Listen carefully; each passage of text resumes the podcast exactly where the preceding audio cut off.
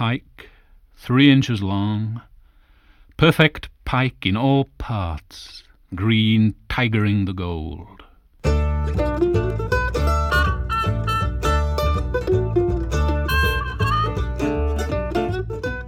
Hello folks, and welcome back to We Read This. My name's Ash, and today I move stunned by my own grandeur to talk about the poem Pike by Ted Hughes. In doing so, I'm breaking away a bit from the current eerie this rank and file of King Arthur-related texts and those connected to Shakespeare's history plays. And the reason is that during my recent episode on The Sword in the Stone by T H White, I got distracted by the sight of a fish, a fish called Mister P, that hoved into view, the battle-scarred old despot of a pike that ruled the moat of the Castle Sauvage. In the novel, the young King Arthur is transformed by Merlin into a fish, as part of a series of animal transformation trials in which the wizard shows the future king the nature of power among different races: birds, insects, fish, and so on.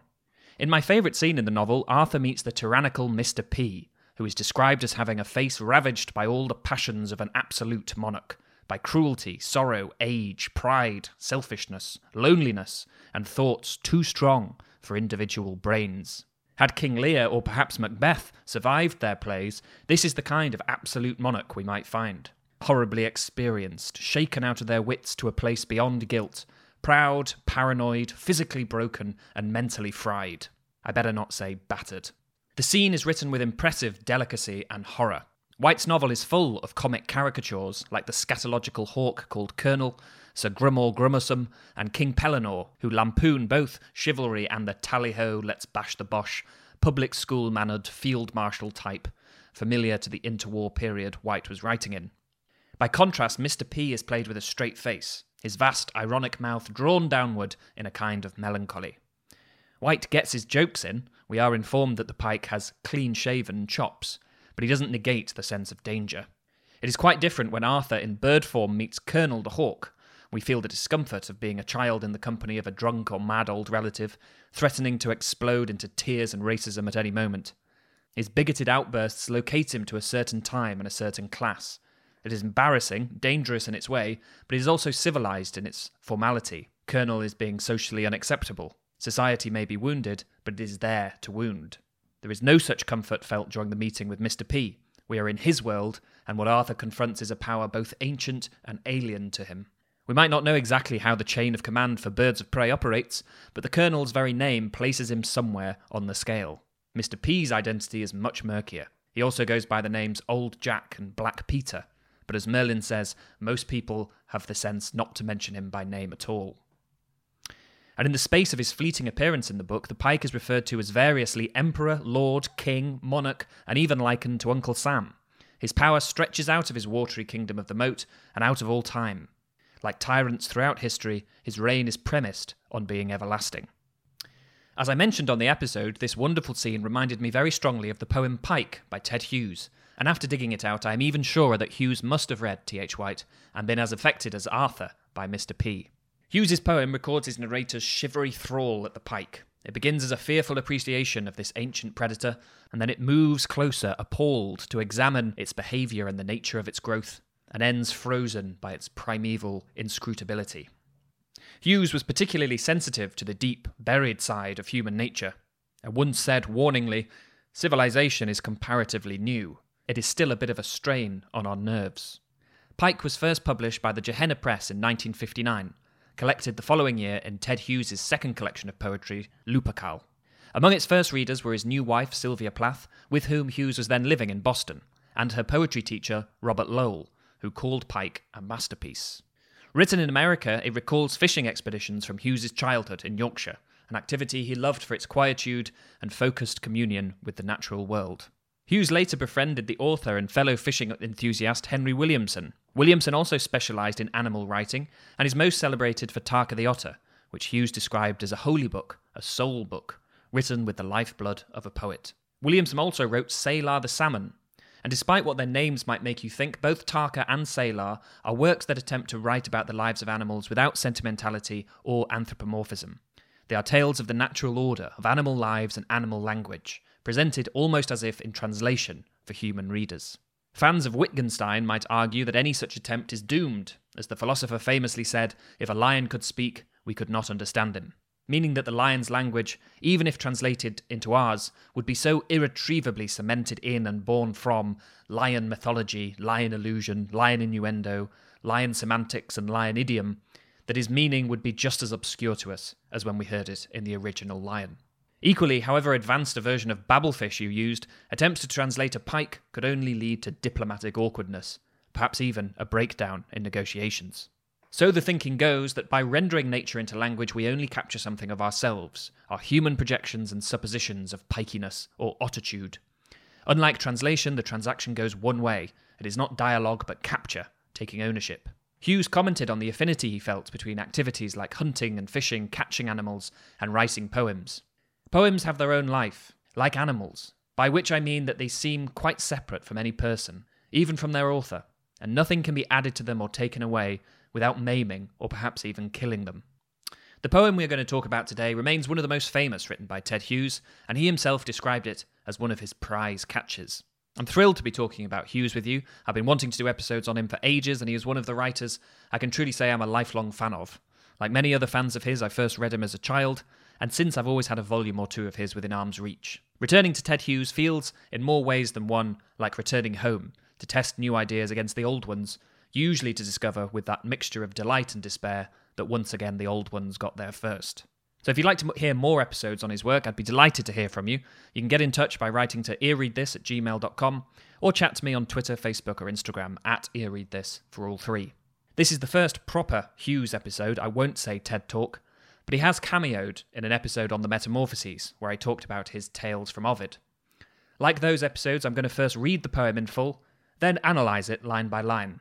If you want to read along, there'll be a full reproduction on the Ear Read This Instagram. And I should say before I start that if you want to hear the poem read immeasurably better than I'm about to, there is on YouTube a clip of Hughes himself reading the poem, an excerpt of which you heard at the top of this episode, and I'll put a link to the video in the episode description box below. Now, without further ado, Pike. Pike, three inches long, perfect. Pike in all parts, green tigering the gold. Killers from the egg, the malevolent aged grin, they dance on the surface among the flies. Or move, stunned by their own grandeur, over a bed of emerald, silhouette of submarine delicacy and horror, a hundred feet long in their world. In ponds, under the heat-struck lily pads, gloom of their stillness, logged on last year's black leaves, watching upwards, or hung in an amber cavern of weeds, the jaws hooked clamp and fangs, not to be changed at this date, a life subdued to its instrument, the gills kneading quietly, and the pectorals. Three we kept behind glass, jungled in weed, three inches, four and four and a half, fed fry to them. Suddenly there were two, finally one, with a sag belly and the grin it was born with. And indeed they spare nobody. Two six pounds each, over two feet long, high and dry and dead in the willow herb. One jammed past its gills down the other's gullet. The outside eye stared as a vice locks, the same iron in this eye, though its film shrank in death. A pond I fished fifty yards across, whose lilies and muscular tench had outlasted every visible stone of the monastery that planted them. Stilled legendary depth. It was as deep as England. It held pike too immense to stir, so immense and old that past nightfall I dared not cast, but silently cast and fished, with the hair frozen on my head, for what might move, for what I might move, the still splashes on the dark pond, owls hushing the floating woods, frail on my ear against the dream, darkness beneath night's darkness had freed, that rose slowly towards me, watching. Pike starts with a jab. Pike, three inches long, perfect. Pike, poking us like the weapon it was ma- named after. Pike, three inches long, perfect. Pike in all parts. The stab is, it's got this alliterative stabbing. Perfect as well. Perfect already at three inches long. No further improvements required. Hughes returns to this a few times, and there is something horrible about being done in evolutionary terms, having nowhere further to go. Perfect already at three inches long. And it's made worse by the pike being a freshwater fish, living in this poem closed off in ponds, not in the ever-changing sea, where there's always a bigger fish to create competition and therefore promotes adaptation. For the pike, there is no competition. Like Mister P, they have ruled like tyrants for an unguessably long time, and show no sign of giving up power. Uh, pike in all parts, parts sounding a bit unnatural, mechanical. Watch out for this. This is going to um, recur throughout as we go through this poem. Sounds like bits of a car, doesn't it? Each part, optimum pike. Green tigering the gold. Beautiful, that green tigering the gold. Tigering as a as a verb to describe the coloration, but also drawing a link between the apex predator of the land and this apex predator of the pond. And Hughes really did see big cats and pike of um, as having a similar status. He said he'd had dreams of giant pike that were perhaps also leopards. A tigering also subtly makes the pike bigger in our imaginations, and this poem trades on, on the pike's dangerousness. It needs us to think that pike, dis- despite its size, is a threat. Uh, to do this, Ted Hughes has to shrink us, the reader, down just like Merlin shrank down Arthur. And he does this by tigering the pike, subtly equating a fish the size of your arm to an animal known as a man-eater. Uh, the colour is important too, green gold, reminiscent of, of old England and nostalgia, those golden days of yore when merry England was green. But also, importantly, natural colour mixing with a, a metallic one, nature meaning, meeting something man-made, specifically money. In Hughes's Tales from Ovid, the golden age of man living in harmony with nature was soon followed by another, dirtier gold. So now iron comes with its cruel ideas, and gold with crueler.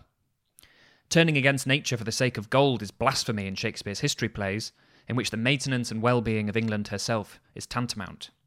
The king in Henry the Fourth, Part two, says, "How quickly nature falls into revolt when gold becomes her object." Next, Hughes says, "Killers from the egg, the malevolent aged grin." So they're newborn and yet aged, bred only to kill, killers from the egg. Perhaps a whiff here of original sin, born sinners, born killers. But also again, in evolutionary terms, pike have so far become pike, pike in all parts, they don't mess about. They start piking right from the get-go like the poem does, killing and doing it with a grin. They dance on the surface among the flies. Slightly enigmatic line, this. I'm not quite sure what's dancing on the surface among the flies. Is it the, the pike fry, the killers from the egg, or is it the grin, you know, wobbling just below the surface on which the flies are, are buzzing around? Either way, the connection to the flies makes the pike even more evil-sounding, flies being attracted to, to death. Or move, stunned by their own grandeur. That's more pike-like, slow, threatening, watchful, regal uh, movements, not dancing. Over a bed of emerald, silhouette of submarine delicacy and horror. More green gorgeousness, emerald meaning presumably the riverbed, but then again there is this there is this little dance involving the surface going on through the poem. The pike has been tigered up to royalty, and we, we think of majesty as looking down on its subjects. However, the pike must look up or grin out of the depths at the poet's narrator. But yes, the, the interplay with the surface gets complicated later on. Later in the poem, as night falls, the surface ripples and blurs what it contains with what it reflects. It disorientates us, so we can't tell what's up and what's down, as it often can happen when you're swimming out of your depth. I think reading these lines over a bed of emerald, you can picture it from either side, looking down into the pond or looking up from the riverbed as the silhouette hoves above you between you and the shimmering emerald surface. Submarine delicacy and horror. Submarine meaning underwater, obviously, but also conjuring the image of machinery or a weapon, not an animal. Um, you really need to hear Hughes reading it for the way he renders delicacy and horror. Uh, delicacy, you can picture the sort of finer points of the pike, the spines of the teeth, the fragile points on the fins, the, the gill filaments. Uh, remember what Hughes said about maiming. Part of the horror here is not just what a pike can do to you, but what can be done to a pike. There is a horror in imagining how fragile something is. A hundred feet long in their world, and since we are in their world now, they are a hundred feet long for us. We've gone way beyond tigering. You can imagine them passing overhead like a zeppelin.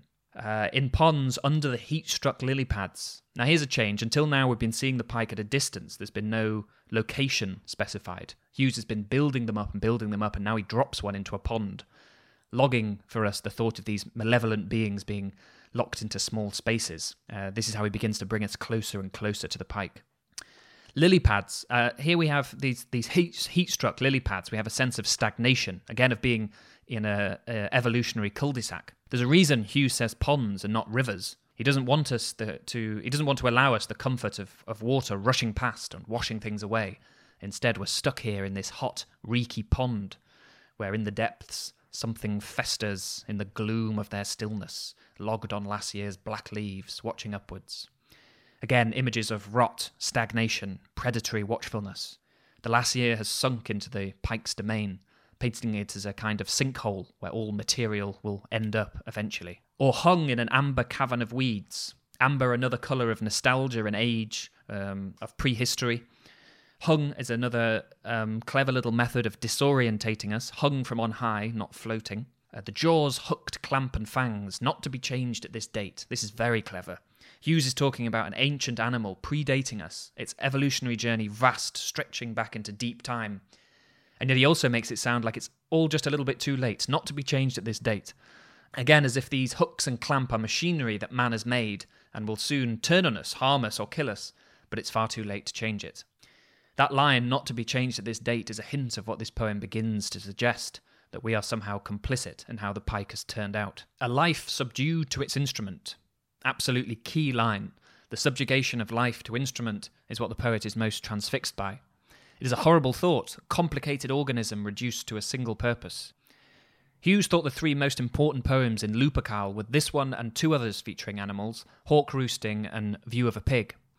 In the former, the hawk revels in its success as an instrument of death and contemplates from a period of inaction, with no falsifying dream between my hooked head and hooked feet, or in sleep rehearse perfect kills and eat. It's an intelligent creature reduced to a single purpose, but there is a characterful villainy to this hawk. It might be subdued to its instrument, or its instruments, but it revels in its murderousness and makes a charismatic weapon. My manners are tearing off heads, it says. Hawk Roosting has all the usual blood of a Hughes poem, but not the horror lurking in pike. For more of this, we need a view of a pig, specifically a dead pig, its trotters struck straight out. The narrator of this poem thumps the corpse without feeling remorse. One feels guilty insulting the dead, he writes, walking on graves, but this pig did not seem able to accuse. He reflects that pigs must have hot blood. They feel like ovens. Their bite is worse than a horse's. They chop a half moon clean out. They eat cinders, dead cats. Why is this stanza worse than the one before it? Or why does it make things worse? Before, the pig was, as the narrator says, just so much a poundage of lard and pork. But somehow in describing its behaviour, the complex, unpredictable behaviour of pigs in life, biting half-moons out of human flesh, eating cinders, the scene has become more than just viscerally grotesque. Yes, the pink eyelashes and struck-out trotters of a dead pig are disgusting and, and horribly familiar to us.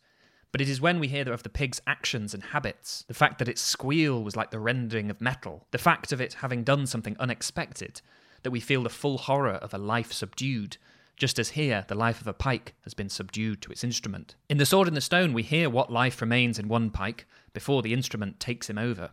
Mister P tells Arthur, "Love is a trick played on us by the forces of evolution. Pleasure is the bait laid down by the same. There is only power. Power is of the individual mind, but the mind's power is not enough. Power of the body decides everything in the end, and only might is right. Now I think it is time you should go away, for I find this conversation uninteresting and exhausting. I think you ought to go away really almost at once, in case my disillusioned mouth should suddenly determine to introduce you to my great gills, which have teeth in them also." He snaps at Arthur as he leaves, unable to suppress the habits of an instrument. Coincidentally, in the epic poem of Finnish mythology, Kalevala, a harp is made from the jawbone of a pike, pegged with its teeth. Hughes was not the first to write of subduing the pike's life to an instrument. Moving on, the gills kneading quietly and the pectorals. The stanza ends with this quietly perfect line, the gills kneading quietly and the pectorals. With kneading, you can just see the gills and pectoral fins of the pike working away as it hovers or hoves. There's something about kneading that makes them sound like they're plotting as they do it, like flies rubbing their hands together.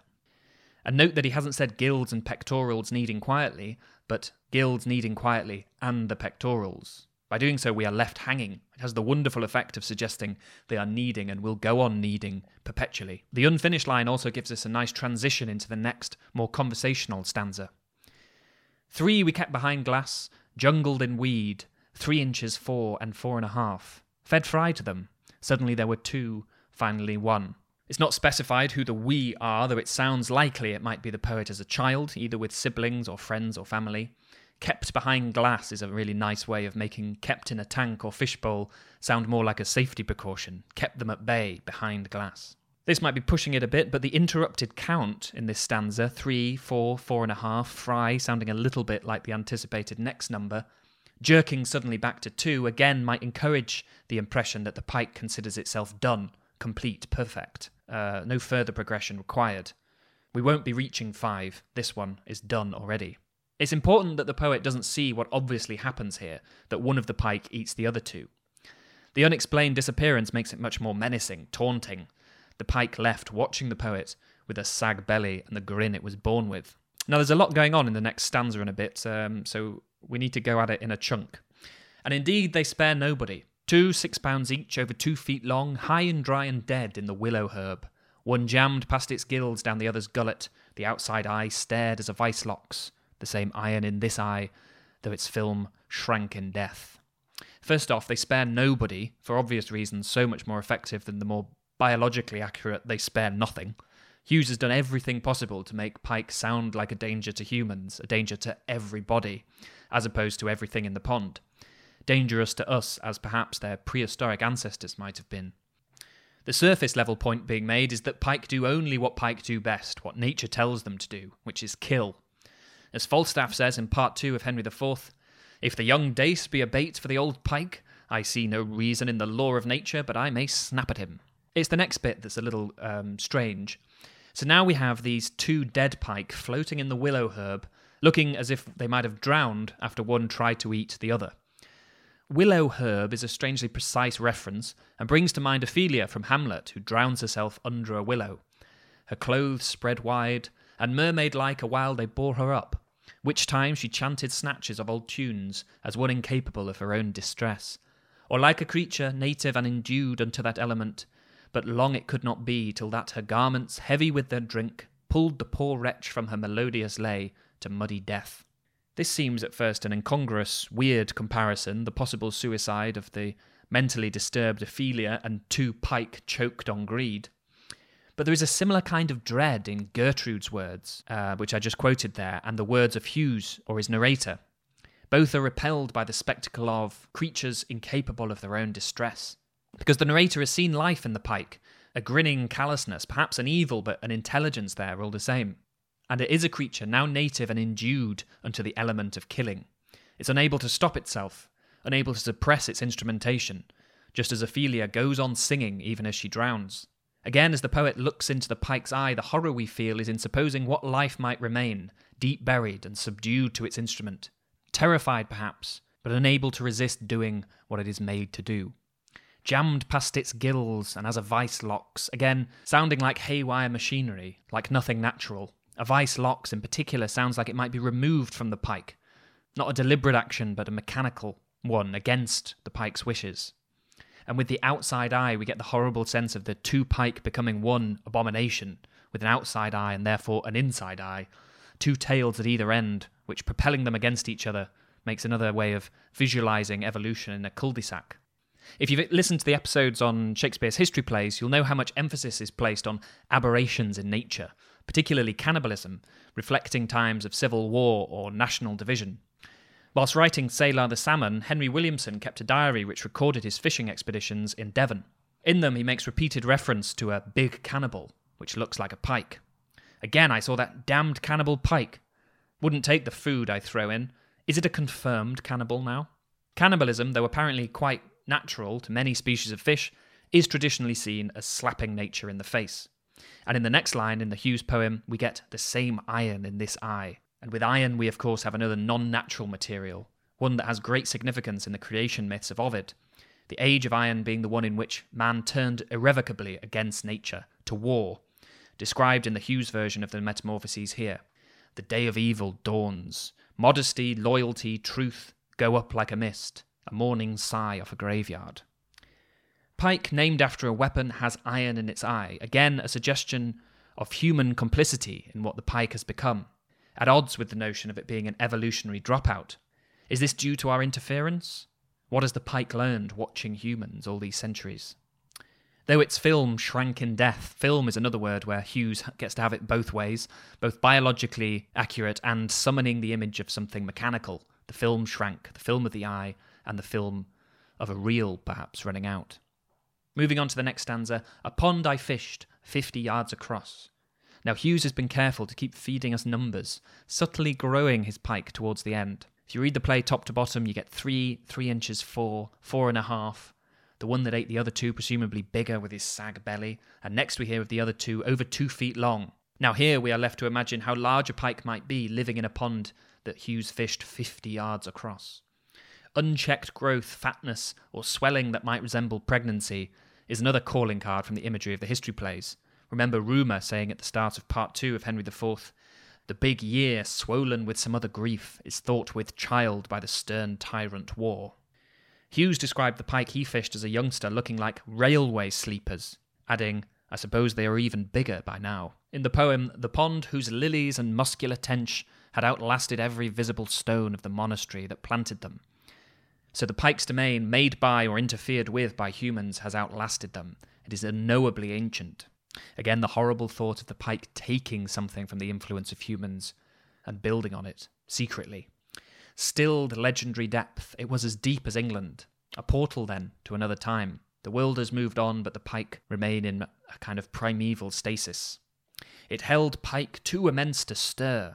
An image now of something either so vast as to not even bother registering puny little you, or so vast that you wouldn't even notice it stirring, like an island that turns out to be a whale. So immense and old that past nightfall I dared not cast, but silently cast and fished. Bit of a puzzle this, does he mean here that I dared not cast other than to do so silently, or is he not casting at all and only imagining he is? With the hair frozen on my head, for what might move, for what I might move. That's eye as in eyeball, for those not reading along. The still splashes on the dark pond, owls hushing the floating woods. Now with floating woods we get a feeling of the pike world superseding ours. Are these woods reflected in the surface, or is the pond, the world of the pike, swallowed the world outside, just like last year's black leaves? Frail on my ear against the dream, darkness beneath night's darkness had freed, that rose slowly towards me, watching. The dream of the pike is darkness blacker than night. Hughes felt connected to the ancient natural rhythms of life while fishing, and here we end on a note of hushed respect, confronting the inexplicable oldness and otherness of this creature. We're back to Wittgenstein and his lion. Despite any human effort, it will remain inscrutable. But contradicting this otherness of the pike throughout has been its fusing with modern, man-made materials. At times, Hughes's narrator has sounded a bit like he is half horrified, half slobbering over a new car. The perfect parts, the vice, the clamp, the hook. The sleek hulk of a submarine. And all this is only panelling made with that other industrial human material, language. In putting the pike into words, Hughes has endued it with a human element, in a way that not only reminds us of, but enacts the Iron Age crime of humans subjugating nature. Hughes's friend, Henry Williamson, shared a feeling of reverence towards the natural world, but it took him, when mixed with human politics, down a very dark path. His reputation as a writer has always been marred by his fascist sympathies and admiration for Adolf Hitler, something that Hughes bravely, and in today's world, unthinkably, defended Williamson for, saying that from the older writer's keen feeling for a biological law, the biological struggle against entropy grew his social and political formulations, with all the attendant dangers of abstract language. Williamson was something of an eco-warrior, and as Jonathan Bate writes in his biography of Ted Hughes, the lines of correspondence between green thinking, back to the land, and fascism, blood and soil, are complex and troubling. The correspondence is there in the language of Shakespeare's history plays, without, of course, the modern gadgets, eco-activism or fascism. At the very start of Henry the Fourth, Part One, the king announces, "No more the thirsty entrance of this soil shall daub her lips with her own children's blood." Here, the protection of nature is used as political leverage, as a weapon. The weapon the narrator in Pike so admires is to some degree one of his own making, for just as in the Kalevala a harp was made from the pike's bones, in this prize catch of a poem, the ancient bones of a pike have been likewise subdued to the instrument of human poetry. That just about wraps it up for today, guys. I hope you've enjoyed this um, this first poem on, on Ted Hughes. Like I say, if you'd like to hear more, uh, get in touch, let me know. Pick out your favourite um, uh, prize catches of Hughes. Um, there's plenty more to go at. Like I said, you can get in touch at earreadthis at gmail dot com. If you'd like to support the podcast, you can um, either leave us a review or visit our Patreon page at patreon dot com slash earreadthis. And I should just also mention that uh, recently I've also been making some videos for the Ear Read This um, YouTube page. Um, just quick little sort of spontaneous vlogs uh, on some matter uh, relating to the podcast, but some other sort of reading concerns as well. So um, go and check th- those out as well if you're interested. Uh, but until next time, that's all from me. Happy reading.